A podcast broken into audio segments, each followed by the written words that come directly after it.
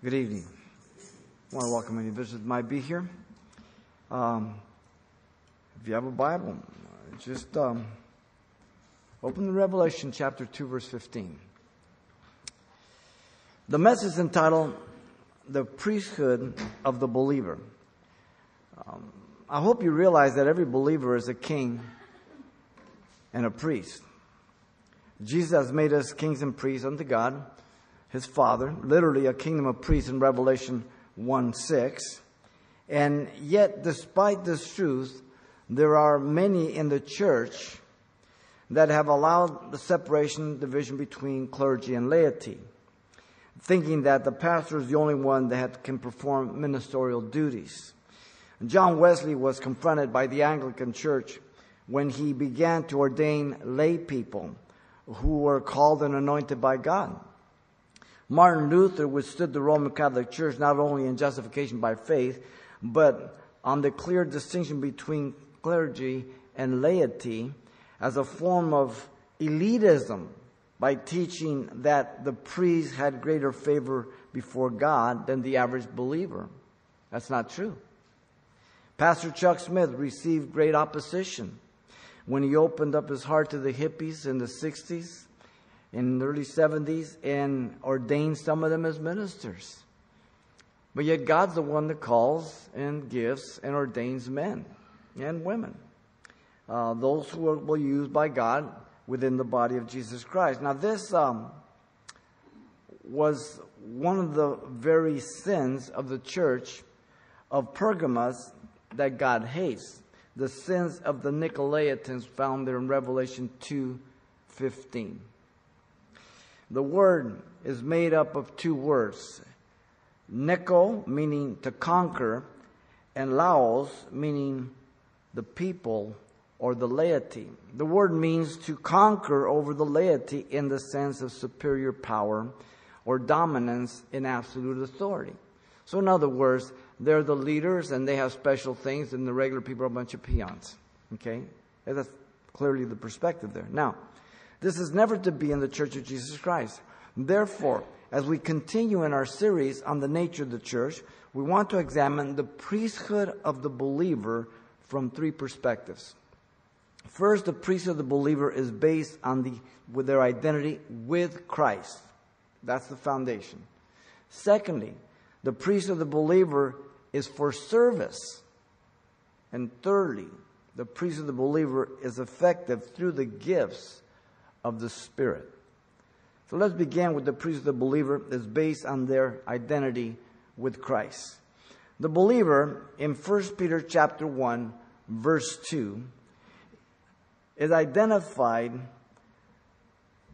and his identity is through election.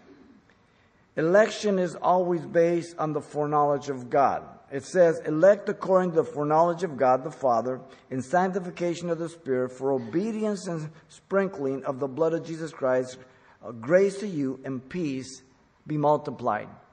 Now, here in this text, foreknowledge is one of God's unique attributes, not communicable to man. In other words, man doesn't have it, only God does. He alone possesses knowledge beforehand by virtue of his omniscience. He knows everything. God cannot learn nothing. God's not surprised by anything. He knows everything that exists, that will happen, or it will even, whether it's in the present or the future. Nothing escapes him. The words elect and predestined in the verse here and chosen are all indicative of God's choice of the believer before the foundation of the world for service and blessing. John 15, 16, Ephesians 1 6 are very clear. Now, those he foreknew, he predestined to be conformed to the image of the Son. We are told in Romans 8 29. This um, text simply teaches that God knew who would believe the gospel to be saved. Not that he predestined them to believe the gospel. Because if God predestined specific individuals as Calvinism teaches, while rejecting the remainder, that would make God a respecter of person because both groups deserve hell. Okay? So God just knows who will and who will not. Simple. If there is no transformation, that is the end of predestination.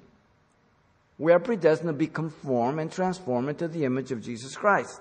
Those he called, he justified. Those he justified, he glorified. God sees it. It's no problem. As I said this morning, it's no problem with God. For us, it confuses us, but for God, it doesn't.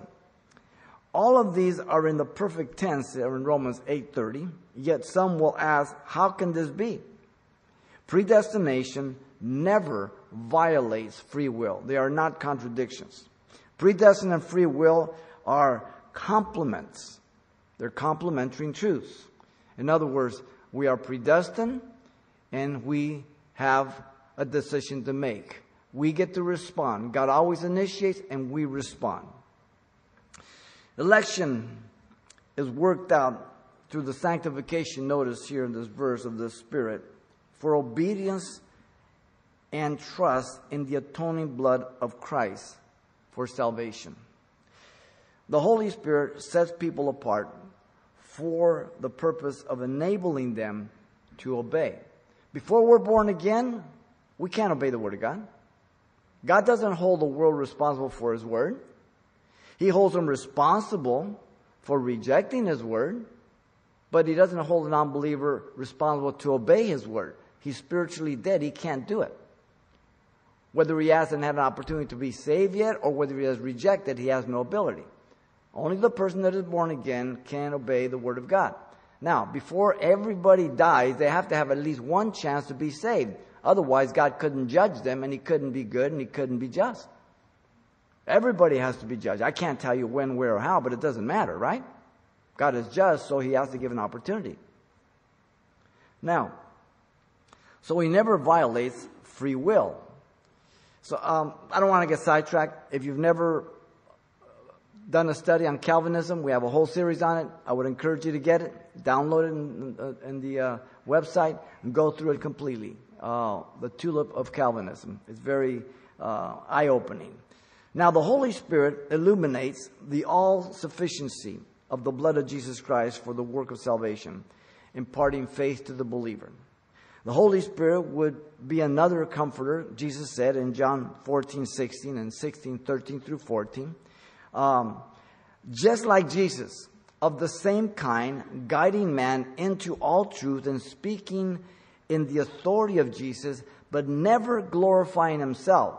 So the Holy Spirit is the third person of the Trinity, one just like Jesus, but a separate person, but never speaks of himself or glorifies himself, but only brings to mind the words of Jesus and glorifies Jesus. Simple. So we're never really to pray to the Holy Spirit. I know many Christians do. You're not supposed to. You're to pray to the Father in the name of Jesus. The Holy Spirit is the silent witness of Jesus Christ. Okay, they each have their place. Now, the Holy Spirit convicts the world of sin, righteousness, and judgment, Jesus said in John 16 8. The Holy Spirit is given to us that we might not be as orphans in John 14 18, but that we might be taught and guided and comforted by Jesus Christ. No person can be persuaded by mere words that they are a sinner, apart from the power of the Holy Spirit's illumination for conviction. Yet God calls us to intellectually interact with the world. So it doesn't mean that we don't use our mind, and Paul picks this up in 1 Corinthians chapter 2 verse 1 through 5.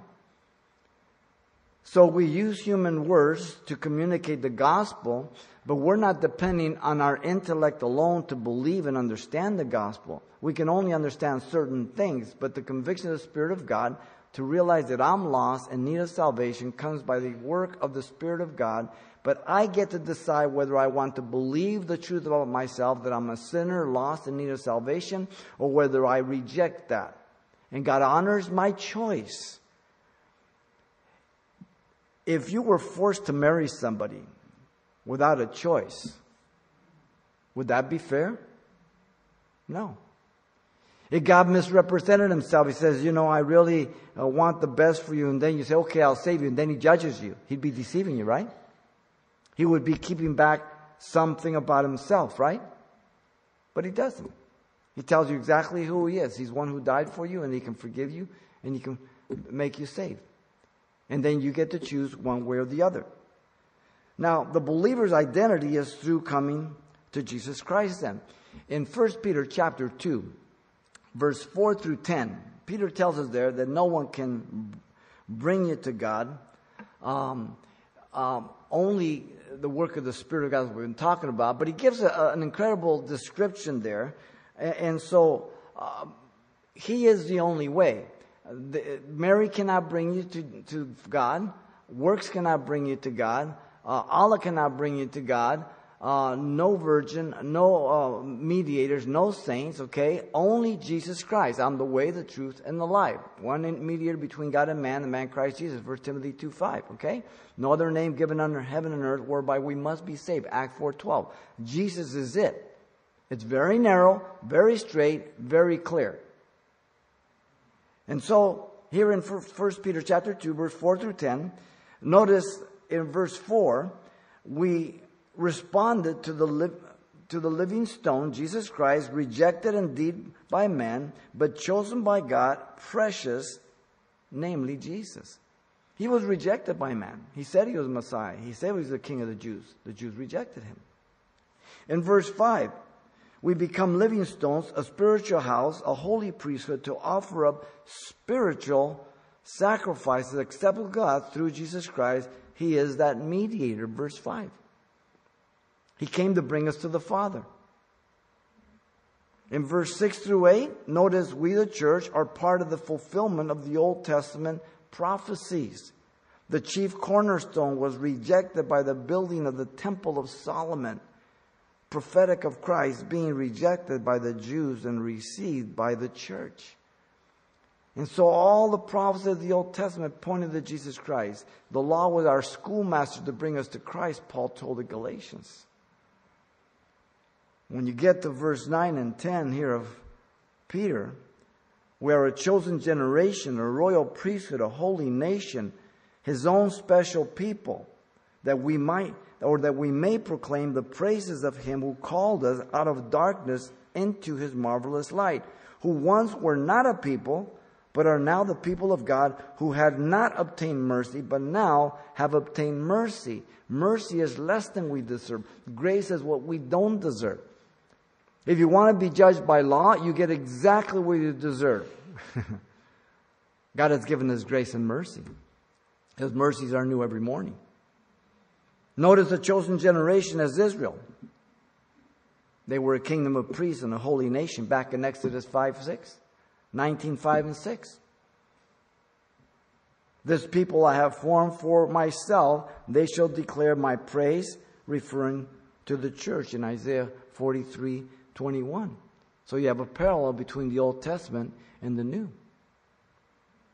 Then it says a royal priesthood as Israel's firstborn in Exodus 13.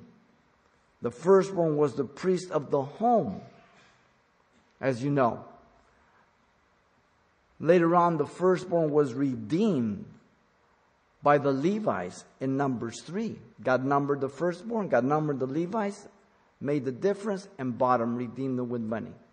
And so the priesthood went from the firstborn to the tribe of Levi. Very clear. Then he says a holy nation as Israel also, a people of the same nature. As Exodus 19:6 and Isaiah 62:12, the people of God those who have repented of their sins, those who have believed God about what He said about their sinfulness and His provisions for salvation, and that He alone can forgive them and reconcile them back to God. We agree with God. God does not agree with us. Amos 2 2 says, Can two walk together except they be agreed? It's a rhetorical question with one obvious answer no. We agree with God, He does not agree with us. But then he says also special people, indicating ownership and his possession. A people to proclaim the praises of him who called us out of darkness into his marvelous light. So now we minister the gospel to those who are lost, our friends, our loved ones, our husbands and wives, our children, our grandchildren, friends, whoever God opens the doors to. Because we know what it is to be lost. We know what it is to live in darkness. And sometimes people get offended that you live in darkness. Listen, I don't care what, how, how good you were, how bad you were. When you're lost, you're in darkness. You understand? Whether you want to say, well, I only had my big toe in the sewer, it doesn't matter. It doesn't make any difference, okay? If you're born into this world, even if you were mo- the most moral and ethical person, if you die without repenting, you will be lost. You'll end up in hell. Because there's not one good, no, not one, not one righteous. We all have fallen short of the glory of God. The requirement to get into heaven is perfection or Jesus Christ. Which way you want it? It's simple. Each believer can offer services to God as one of the royal priesthood now. There in Peter says. The Catholic Church has no basis for their priesthood, which Israel had after the order of Aaron. God established that priesthood through Aaron.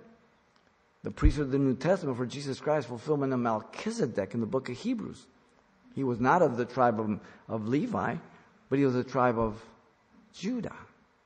After the order of Melchizedek, back where he met Abraham. The Mormons' Melchizedek priesthood is a falsehood, it's not legitimate. It spoke of Jesus in Hebrews 7:24 for the church. Now the believer's identity is as a personal representative of God, an ambassador. In 2 Corinthians 5:20 it says the following: Now then, we are ambassadors for Christ, as though God were pleading through us. We implore you as Christ on Christ's behalf before be reconciled to God. The priest of the Old Testament represented the people to God when he entered the tabernacle. He would have the names of Israel over his heart, indicative of his concern and love for the people. And he would have their names upon his shoulders, six on each shoulder, indicative of bearing the burden of the people of God. The priests of the Old Testament also represented God to the people when he walked out of the temple or the tabernacle. He would have the word of God for the people. He would have the blessing of God for the people. And he would have the authority of God towards the people. But he was a go between, a mediator. So no one could go straight to God in the Old Testament. They had to go through the priesthood of Aaron. The New Testament, we go through Jesus Christ. Everybody goes directly to the Lord who gets us to the Father. The priest alone had access to God, and he had to be right with God or he would die. The sacrifices were based on the confession of sin for forgiveness. The priest would enter in once a year to the Holy of Holies for the forgiveness of the sins of the nation. And this was not without blood and many sacrifices. And for sins to be forgiven, the person would bring an animal, lay his hands on the head of the animal, symbolically transferring their sins. The person would take a knife and cut the animal's throat himself. And that animal would die right there. And he would see that that animal took his place, symbolic of the Lamb of God to come, Jesus Christ. All those animals were IOUs of the true payment to come the Lamb of God which took away the sins of the world. And so the priest of the believer in the New Testament is superior, all having access to God's throne, coming boldly before the throne of grace to find help in time of need, Hebrews 4:16 says. It's way superior than that of Aaron. The book of Hebrews makes that very, very clear. The priest of the believer then is exactly where we fit in something that had been given to us by the grace of God. The priests of the Old Testament alone could minister to the people, but now we can minister to each other. The priests of the Old Testament alone could intercede, but now we can all intercede for one another, the sinners in the world. Now, we pray for one another, not because if I ask you to pray for me, it's not because you're superior to me or that I feel you're closer to God, but that we are members one of another. We are brothers and sisters in Christ, and we are to have sympathy and compassion for one another. And so I'll pray for you, I'll pray with you, in agreement with what your need is, but not because I'm better than you or that you are better than I or that we're closer to God, but because we're in the same family. And so we pray for one another. The priest of the Old Testament was consecrated by God, as you know. In Exodus chapter 29, the priest was washed at the door of the tabernacle with water. We are washed by the word of God. And by the blood of Jesus Christ, first of all, for our sins. But the word of God is a type of the word. Jesus said in John 15, 3, you are cleansed by the words I have spoken unto you. In Ephesians 5, 26, he says he presents himself a bride without spot, wrinkle, or any such thing by the washing of the water of the word. You ever stay away from the Word of God for a while and you're out there in the world a little, you come home, you just get into the Word and it feels like you're cleansing your mind and everything else from all the junk or everything else? The Word of God. As you know, red is the hardest color to paint over. If you're going to paint over a red car, you've got to sand it. You've got to put about two different. Uh, you got to put a good primer on it, and you're going to have to give it two, three, four coats because it bleeds through. And yet, the blood of Jesus Christ only takes one coat, and your sins are gone, and you're whiter than snow. Wow. The priest wore special garments made for the priest. We have been clothed with the linen, fine linen white and clean by the righteousness of Jesus Christ. Revelation 19:14 tells us. The priests offer sacrifice constantly. We rest in the Lamb of God, the once and for all sacrifice offered by Jesus Christ. Again, John 1:29, Hebrews 7:26 to 28, 1 John 2:2. 2. He is the propitiation for our sins, not ours alone, but the whole world. That which satisfied the wrath of God. The priest consecrated his right ear, as you know, his right thumb, his right toe with the blood of the sacrifice. We have presented our body a living sacrifice to God to hear, to do, and to walk in the ways of God through the sacrifice of his blood. The thumb to do the work of God, the ear to hear the voice of God, the toe to walk in the ways of God, consecrated to God. We offer our entire body, Romans 12, 1 and 2. I beg you, I beseech you by the mercy of God, you present your body a living sacrifice, holy and acceptable unto God, which is your reasonable service. And be not fashioned or transformed, uh, but be transformed, metamorphosed by the renewing of your mind to prove what is that good, acceptable, and the perfect will of God. It's through the Word of God. So we study. The Holy Spirit is working and transforming us from day to day. The priest would have communion with God through the sacrifice, as you know we have ongoing communion with God through the sacrifice of Jesus Christ, prefigured in the Passover and memorialized in the Lord's table. Exodus 12, you have there the lamb that was slain as they left Egypt that night. 1 Corinthians 11, 23 to 26 speaks of the Lord's Supper by, uh, by Paul. And in 1 John 2, 1, again, we deal with that fellowship we have. And we have access to Jesus Christ. Now, the privileges and benefits of an heir are not based on who they are or what they have done, but on the person who has bequeathed all to them. So, with our priesthood, it is in our identity with Jesus Christ. It is based on what Jesus has done for us. It has nothing to do with my goodness with what I deserve or that I'm better than anybody else. It's just God's grace over every believer as He makes us a priest unto God, the priest of the believer.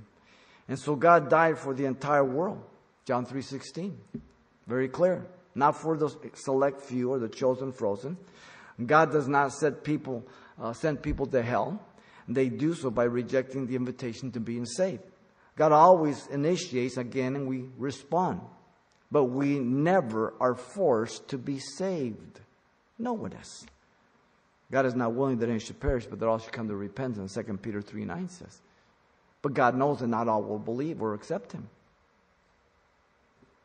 The minute you are born again, you are a son and daughter of God by faith and part of the priesthood of the believers.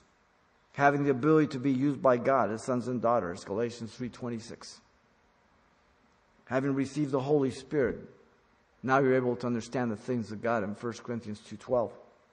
Having been empowered by the Holy Spirit, the upon experience of Acts 1.8, tarry in Jerusalem till you be endued with power from on high, he told them. Having the mind of Christ, 1 Corinthians 2.16. We just have to put it on.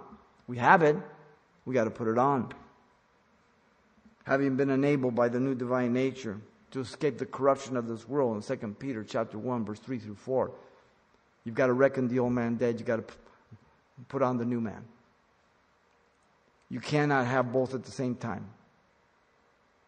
The one will cancel the other out if I yield to him.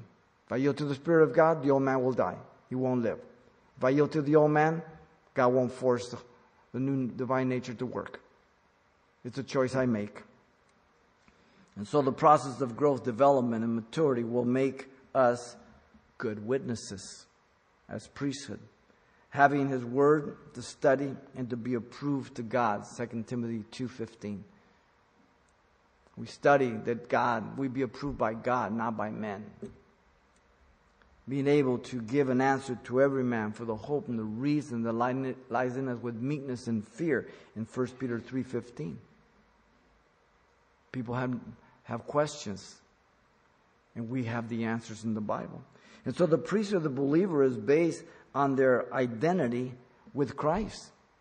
That's what it's based on, ladies and gentlemen. Second is the priesthood of the believer, and that it's for service. The Lord Jesus is the primary example. Jesus in his service was and is uh, contrary to the world's view, one of a servant. Jesus said, For who is greater, he who sits at the table or he who serves? Is it not he who sits at the table? Yet I am among you as one who serves. Luke 22, 27. He's God. He emptied himself of his glory. He took on human flesh and he came down to wash feet. Wow and we think we can do certain things. Amazing.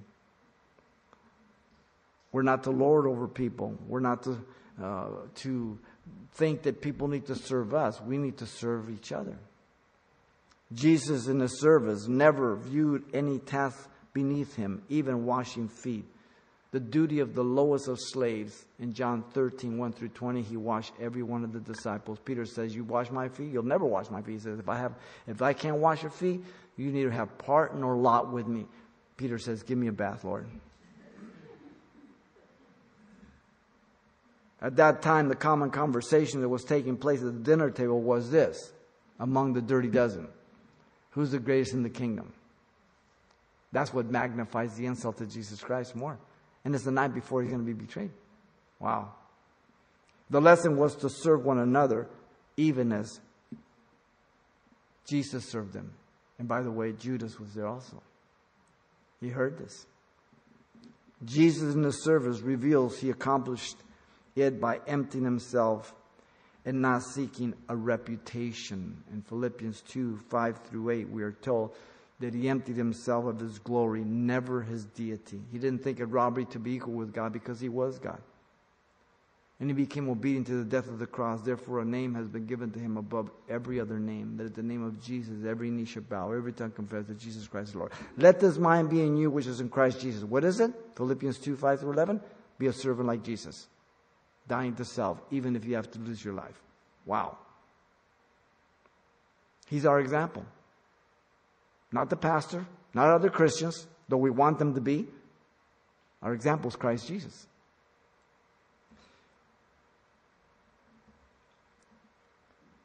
The human example is very much a reality also.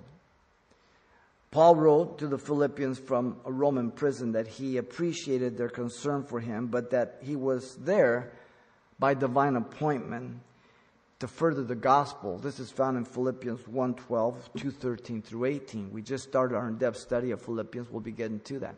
They were concerned because Paul was in prison that maybe, you know, you know, he, the gospel was through this and that. And he said, hey, listen, what are you concerned about? You know, some people, they're, they're kind of glad that I'm here. They're trying to add to my hurt and they're preaching Christ. Hopefully I get more persecuted.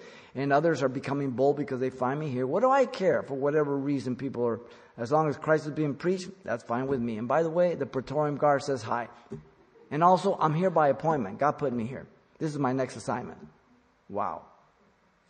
That's pretty incredible. So what Jesus did, we see humans being able to do.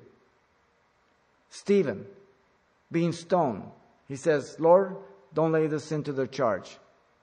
Who was this example? Jesus on the cross. Jesus did it, so did Stephen. Wow. So much so I can't do that. He gives us example of those who trust and depend on the Lord. Timothy was a man like minded as Paul, we're told in Philippians 2 19 through 20, serving in the gospel despite his timidity and sickliness. He had no other one like minded like Timothy, he says it. And Paul had a lot of good guys. Epaphroditus in Philippians 2 25 through 30 didn't consider his own life. He came to serve Paul and to dispatch some gift that he had, and he almost died in the service of Jesus as he served Paul. And Paul commends him. So the priesthood of the believer is for service, not for sitting. Now, they both start with the same letter, but they're diametrically opposed. The majority of the church believes that their gift is to sit. No, that's not, that's a sin. You're not to sit. You're to see what your gifts are, what your calling is, where God wants you, and you're to get up and step into the, the ministry and, and, and let God use you. Simple. 1 Corinthians 15 58 says, Therefore, my beloved brethren, be you steadfast, unmovable, always abounding in the work of the Lord, knowing that your labor is not in vain in the Lord. The scriptures are the only thing in preparation for service, nothing else. 2 Timothy 3 16 and 17 says, All scripture is given by inspiration of God, profitable for doctrine, correction, instruction, and righteousness, that the man of God may be thoroughly furnished unto every good work. All scripture, Old and New Testament, they're put side by side. All scripture is given by inspiration of God. It's breathed, literally, expired, inerrant, infallible. When someone tells you that there are errors in the Bible, ask them two questions. First, have you ever read the Bible? If they say no, then call them a hypocrite and being arrogant. They're making a comment on something they've never read.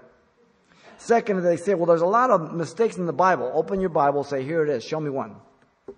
They won't be able to find it and say, well, you know, you want to start in the book of uh, Hezekiah? They'll be looking all day. There's no book of Hezekiah. They don't know that. They're just repeating the lies of everybody else. They're always saying. The abundance of all the manuscript evidence we have and provided for us, the smallest variation that do exist are so minute, one letter or one word, that never affects the sense or the meaning of any one text of none. We don't have original text, but we have copies of copies. Do you realize we have over 5,000 copies of the New Testament? Now, if you lose a letter that you mail out and you made 20 copies and then the original is lost, and then you mail out those 20 to somebody else, and you want to recover the original, and you ask people, okay, the 20 that you send a copy to, hey, do you have that copy? And they said, well, 15 of them have it still. So you get all the 15 copy back. And you did it on the Xerox machine. And on the Xerox machine, the L didn't go all the way up and it looks almost like an E. And, and the T could look like an L and, and, and an I could look like an E and it's not the dot. But because you know grammar and you know the English language, you can put it back together 100%. It wouldn't be hard comparing 15 copies, right? So much for all the errors. It's just not that difficult, ladies and gentlemen. All scripture is profitable for five things. For doctrine, teaching about spiritual truths, for reproof, confrontation of error. We have a responsibility to hold each other accountable for the right truth, the scriptural truth with the right attitude. The motive is not for castigation, but for reconciliation and correction or correction pointing a person in the right way. If you are a non believer, then I evangelize you. If you're a Christian, you're all mine. You have no excuse. For instruction and righteousness, right dealings with men. How to deal with men. Because sometimes i I, I, I want to get you. And God says, You be just. You do it my way for the purpose of being altogether equipped to do good. that which brings about healthy growth in teaching and service, for teaching without service produces only self righteous critics, murmuring because they turn inward. Always remember, people that complain and murmur, they're the ones that are always sitting on the sidelines. You have this guy in the football team that, you know, took a knee, wouldn't stand for the national anthem. Right? They asked him, Did you vote? Nope. Then shut up. Hypocrites.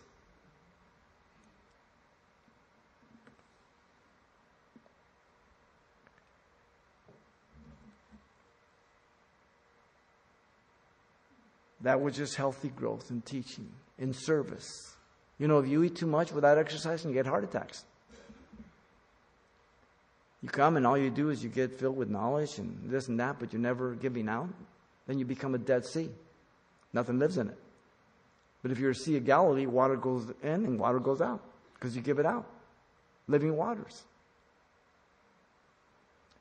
Jesus said he needed to go through Samaria. And as his disciples returned from the purchasing some food, they said, Rabbi, eat. And he responded, I have food that you know not of in John 4.32. Now, Jesus had just finished ministering to the woman of Samaria. Here he was, had just finished serving the worst of kind, a Samaritan woman. She had different number of husbands. The man she was living with was not her husband. And Jesus served her, ministered to her about the gospel. She got saved. They had no idea. I, I have food that you know not of. When you're busy for the Lord and you're being used of God, the priest of the believer, you get much more in return than you give out. It's important. Jesus is our model for service, not any man. But Jesus called them in Matthew 20, 25 through 28 to himself and said, You know that the rulers of the Gentiles lord it over them, and those who are great exercise authority over them. Yet it shall not be so among you, but whoever desires to become great among you, let him be your servant. And whoever desires to be first among you, let him be your slave. Just as the Son of Man did not come to be served, but to serve and to give his life a ransom for many. He's the example. The example of the believer's priesthood by Christians throughout history in their service is the standard, the biblical model. That's it. Not according to the medical model of Dr. Dobson of the integration of psychology, undermining the authority of the Bible, the believer, in the pulpit of pastors. Psychology is not biblical. It's all subjective. It's all based on human intellect. It's contrary to God's truth not according to the model of, of priests, cardinals, and popes of the Catholic Church that exalt themselves as the elite, as being closer to God. Not according to the model of the seeker friendly church, the church growth movement, or marketing, corporate principles of the church, but according to the principles of Scripture. The church is an organism, not an organization not according to the model of the emergent church that does not believe in the authority of Scripture or the atoning work of Jesus Christ for the sins of the world, but only an example to follow. That's pretty heretical. Read the writings. Isaiah 6 8 says, Also I heard the voice of the Lord saying, Whom shall I send? And who will go for us? Then he said, Here I am, send me. Simple. Are you saved? God wants to send you. God wants to use you. The Word of God is the only thing that can that we can trust as absolute truth about God, man, sin, death, hell, repentance, eternal life. Listen to Psalm 19, 7 through 14. It says, The law of the Lord is perfect, converting the soul. The testimony of the Lord is sure, making wise the simple. The statutes of the Lord are right, rejoicing in the heart. The commandments of the Lord are pure, enlightening the eyes. The fear of the Lord is clean, enduring forever. The judgments of the Lord are true and righteous altogether. More to be desired are they than gold, yea, than fine, much fine gold, sweeter also than honey and the honeycomb. Moreover, by them your servant is warned, and in keeping them there is great reward. Who can understand his error? Cleanse me from secret faults. Keep back your servant from also from presumptuous sins. Let them not be have dominion over me. Then I shall be blameless, and I shall be innocent of great transgression. Let the words of my mouth and the meditation of my heart be acceptable in your sight, O Lord, my strength and my redeemer. The word of God. It warns you, it chastens you, it corrects you, it strengthens you, it guides you. 2 Peter 1 19 through 21 says, knowing that the word is inerrant and infallible simply because the men of old did not speak of their own impulse or origin, but they were speaking as the Holy Spirit of God was carrying them, so that they spoke inerrant and infallible. So the priest of the believer is for service. He enables us through His Word and the Holy Spirit. But thirdly, also, the priest of the believer is effective through the gifts of the Holy Spirit. The gifts of revelation are as follows in 1 Corinthians 12, 8, and 10. The word of knowledge deals with information of the past or the present given by God to an individual such as Peter and the lame man at the gate called Beautiful. He told him, he thought he was going to get money. He says, Silver and gold have I none, such as I have give I thee. In the name of Jesus Christ, rise up and walk. God gave Peter a word of knowledge. That man was going to be healed. And God provided the faith and everything else. The miracle took place. A word of wisdom deals with the handling of information in the present or the future. Whether to reveal it or simply pray, such as Jesus when he told Peter to uh, acquire a coin from the fish's mouth to go pay the taxes. So a word of wisdom has to deal with the present or the future. Word of knowledge has to do with the past or the present in a way that only God could know about it. There's also discerning of spirits, dealing with being aware of evil spirits or demons in the midst of people. Not a hunch, not a guess. Feelings and suspicions about a person mean nothing. It's that God has gifted a person to be very aware when there's demon possession or demons present. It's the gift of discerning of spirits. People say, I have the gift of discernment. There's no such gift. Read it. Discerning of spirits have to do with demons. Then there's the gifts of power in 1 Corinthians 12 9 and 10. Faith is the confident knowledge that God will work by his direction, even as Peter for the lame man at the gate called beautiful. Stand up on your feet and walk because God told him. Now you go do it yourself, not going to happen. But God gives you word of knowledge to do it, then you have to step out. Then there's healings, plural. This is God's sovereign choice to supernaturally heal a person of whatever sickness, such as even Naaman was healed, cleansed, because if lepers never healed, they're said to be cleansed of leprosy. So God's sovereignty heals people at times. That's his choice. Faith is involved, yet God is sovereign. Miracles are the act of supernatural intervention to disrupt the natural laws of the universe as the raising of Lazarus from the dead. It's not natural. God disrupts the natural laws. Now, in all these miraculous things, God imparts the faith or God works sovereignly in spite of our lack of faith. And yet, sometimes Jesus said, it's your faith that has made you whole. So it's indicative in that context that they believed. Other times it was God who just sovereignly healed the guy and it was nobody's faith. So the context will dictate that. There's also the gifts of inspiration in 1 Corinthians 12 10. Uh, prophecy deals primarily with God supernaturally communicating his word to men in order to speak God's word on behalf of men for edification, exhortation, and comfort through preaching and teaching secondarily to reveal future things. So part of teaching and preaching is prophecy. You're speaking forth the word of God. There's tongues in the plural, a supernatural ability to speak in an unknown language by God for the edification of the believer. Not everybody has the gift of tongues. 1 Corinthians 12:30 Paul says, "Do all speak in tongues?" No. Simple. So why is it that people say everybody should speak in tongues? They're unbiblical. Not everybody has that gift. Interpretation of tongues, the supernatural ability to interpret the language spoken so that the church can receive edification and exhortation and comfort, and it would act like prophecy. Okay, the interpretation, if, if tongues is speaking to God, the interpretation would have to be to God. When it goes to the congregation, that's prophecy. Prophecy goes to the people, interpretation goes up to God. Okay? Same direction. Okay? You can't have a contradiction. Then there's the administrative gifts of Ephesians 4:11. Apostles are literally those sent out by God, divinely called and commissioned for the mission field. That's a good example. Okay? Apostles today. Prophets are those men who God speaks for his word through the supernatural vessel. Teachers, preachers are included in this. Evangelists are those men endowed supernaturally by the gift to proclaim the word of God, the gospel, where sinners respond in salvation. Again, all of these gifts God is doing is not the individual. We get caught up with the vessel. It's God working through the instrument. We get caught up with the person and we start worshiping the person.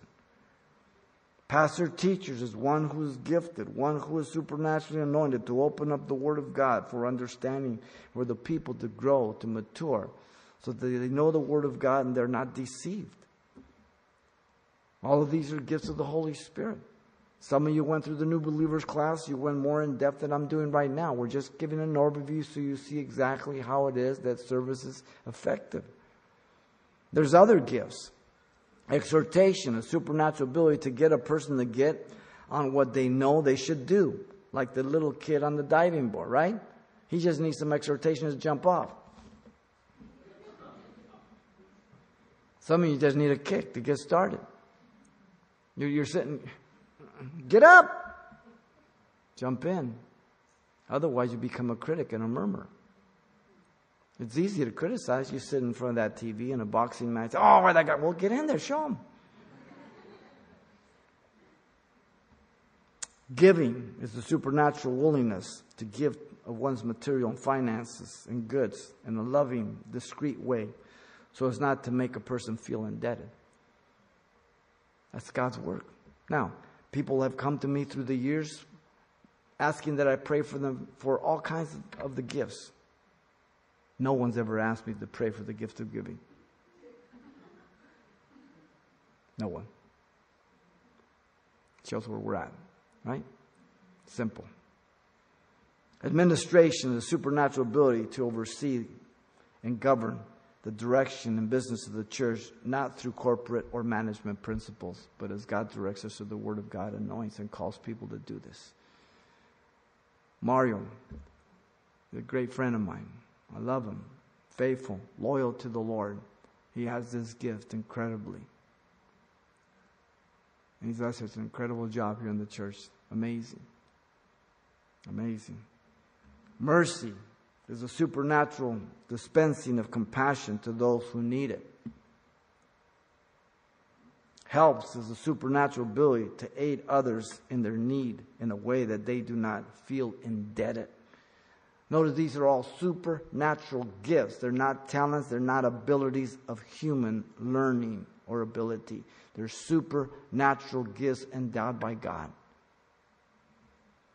The church without gifts for service is as ineffective as a mechanic without tools. Worthless. Sadly, too often the gifts of the Spirit are abused and misused in the church. The gifts of revelation, word of knowledge, wisdom, and discerning of spirit are used to manipulate and control people, to communicate to others that I'm more spiritual than you. So you're afraid to go around them. You think they're going to read your mind. It's not what it is. As if they are always hearing from God, as if they are closer to God, as if they are more spiritual than others. Not at all. God's sovereignty operates that gift. Because you have it doesn't mean that you'll operate it all the time. God has to operate it through you. The only gift you can turn on and off at will is tongues. Every other gift is operated sovereignly by God when He wants to. For if you could turn them on and off when you wanted to, if you have the gift of healings, you would go to Children's Hospital first. You don't. The gifts of power, faith, miracle, and healings are also abused to impress and deceive people. falsifying healings and planting people in congregations, practicing things that are not biblical, slaying in the spirit, dancing in the spirit, being drunk in the spirit, flying in the spirit, whatever. All this nonsense that goes on on Christian television, Channel 40. The only people I know that were slain in the spirit was Ananias and Sapphira. They never got up. No such gifts. The inspirational gifts of prophecy, tongues, and interpretation of tongues are exercised in a disorderly manner. That's why Paul corrects it in Corinthians 12, 13, and 14. Giving greater value to these than other gifts because they're flashy. They bring attention to you. The gifts of tongues is said to be a gift for, uh, for some, not all. And yet, assemblies of God's, Foursquare, and Pentecostal churches say that everybody should speak in tongues. How do you, how can you teach that when the Bible says no? Completely wrong. Let all things be done decently and in order. 1 Corinthians 14 40 says. You judge it by the scripture. You drop the plumb line. The gifts are supernatural, as I said. Supernatural gifts, not abilities or talents that you have, possess, or that you learn. The gifts are distributed severally as God wills.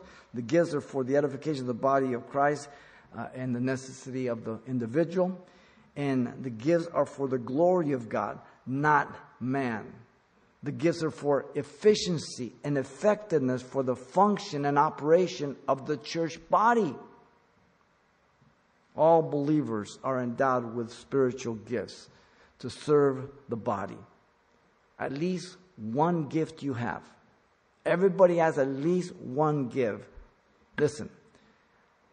1 Peter 4:10 says, "As each one has received a gift, minister it to one another as good stewards of the manifold grace of God." I'm sure that you have more than one gift. But for sure you have at least one gift. What are you doing with it? I can tell you what that one gift is not. It's not the chair you're sitting on. You need to get up. You need to ask God and say, Lord, what would you have me to do? What is my part at Calvary Chapel, Pasadena? Where do I fit? What are my gifts? Direct, guide me. And it's a lot easier to steer a moving object than the one that's sitting still. Some of you may not be old enough to remember when we didn't have power steering. But when you didn't have power steering, you were trying to parallel park in a real tight spot. By the time you got into the spot, you had some guns because you were working that baby. It wasn't, you know, like power steering that, or even today's cars, right? You put them. I always wonder, you know, now you get next to it and you put the little computer and it parallel parks itself. Now, who's going to be responsible when that when that car crashes? Is it going to be the dealer? Is it going to be the manufacturer? Is it going to be by insurance? Or the car itself? Who is it? I'm not driving. We complicate things, don't we? The priesthood of the believer is effective through the gifts of the Spirit. And so, this is what the Bible teaches about the priesthood of the believer. The priesthood of the believer is based on their identity with Christ. Nothing else. The priest of the believer is for service, not sitting. And the priest of the believer is effective through the gifts of the Spirit, not talents or abilities. And so may God give us wisdom as He directs us. If God has brought you here to this church, then be committed to the Lord. You go to Him, Lord, what would you have your servant to do? That's what Paul said on the road to Damascus. Then he got up and he went and did it. Lord, thank you for your love and your goodness. We love you. We thank you. We thank you for your word and your goodness towards us, Lord, and we pray you continue to direct and guide us. As you're praying, if you're here tonight, if you don't know Jesus Christ as your Lord and Savior, God has brought you here tonight to be born again, to repent of your sins. Maybe you're over the internet. If you believe Jesus is God who became man, who died for your sins, and the wrath of the Father was poured upon him for you, and he made a real payment, and he died a real death, and he descended to hell and preached to all those who died in faith, and he scooped them up and took them to heaven, and he said to the right hand of the Father, If you believe that, and that he's allowed you to see that you're a sinner in need of grace for salvation, then you can, call upon him right now. A prayer of repentance is all that God requires. There's no certain formula or anything else, but right now, right where you sit, this is your prayer of repentance. You want to be born again? You can say this to the Lord. He'll save you. Father, I come to you in Jesus' name. I ask you forgive me, Lord, for all my sins. Give me a brand new heart. Fill me with your spirit.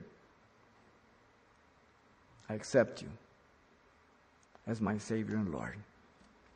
In Jesus' name. Amen.